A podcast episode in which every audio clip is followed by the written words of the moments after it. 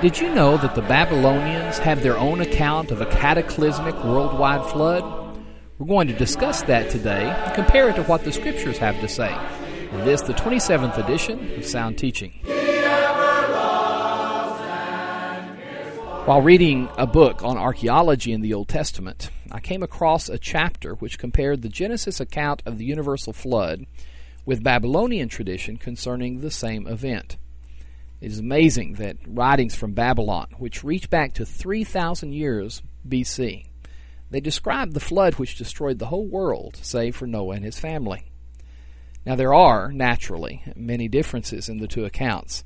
The Babylonian culture was polytheistic, and therefore, as time passed and tradition modified the history of that event, many inaccuracies crept in. The Babylonian traditions, after all, do not have the benefit of divine inspiration. However, there are also many similarities, and the similarities serve as corroborating evidence as to the actual occurrence of the flood. In fact, many other nations and cultures, for example, the Sumerian and Mesopotamian, also record these events for posterity. The most striking similarities are found between the Babylonian and biblical accounts, and so I would like to notice some of those similarities in our time today.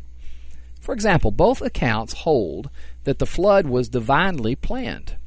The Babylonians, with their polytheism, claimed that Anu, father of the gods, Enlil, their counselor, Ninurta, their representative, Ennugi, their messenger, and Ea, mankind's benefactor, all participated in the decision to destroy mankind. The book of Genesis, of course, credits Jehovah with this decision. In Genesis 6 and verse 17, we read, And behold, I myself am bringing floodwaters on the earth to destroy from under heaven all flesh, which is the breath of life. Everything that is on the earth shall die. Secondly, both accounts agree that the impending flood was divinely revealed to the hero of the deluge. Noah's equivalent in the Babylonian account, Utnapishtim, was warned in a dream. He was told to tear down the reed hut in which he was sleeping and build a ship. Genesis 6, verse 13 and following reveals to us that God spoke directly to Noah and instructed him to build the ark. Also, both accounts tell of the deliverance of the hero and his family. In fact, in the Babylonian account, Utnapishtim is recorded as having obtained immortality after surviving the flood. A difference here is that the Babylonian account has Utnapishtim placing on the boat a large number of people family, kin, all the craftsmen, and boatmen. The Bible records only eight souls having survived the deluge.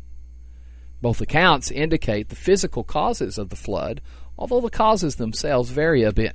The Babylonian account mentions seven days of torrential rains and destructive winds, as well as the breaking of dikes and canals and reservoirs.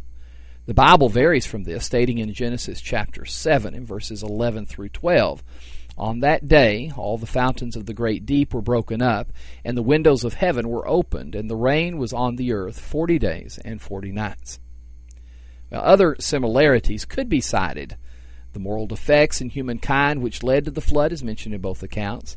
Details concerning the construction of the ark are given, although the dimension and shape of the boat vary widely.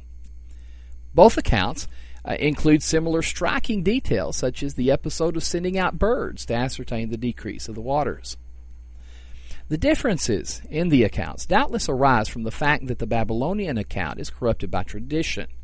The fact that the account was not recorded in writing for many years after the event, as well as the polytheistic culture which developed in that nation the Christian should recognize that the accurate version is contained via inspiration in the Old Testament scriptures.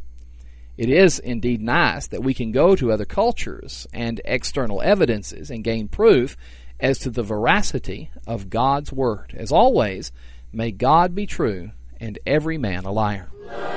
Thanks for listening to this edition of Sound Teaching. The Sound Teaching broadcast is brought to you by the Westside Church of Christ in Fort Worth, Texas. My name is Stan Cox, and I am the evangelist for this family of Christians. For more information about our congregation or to find much more material for your private study, please visit our website at soundteaching.org. That's soundteaching.org. Until next time, we pray God's blessings upon you.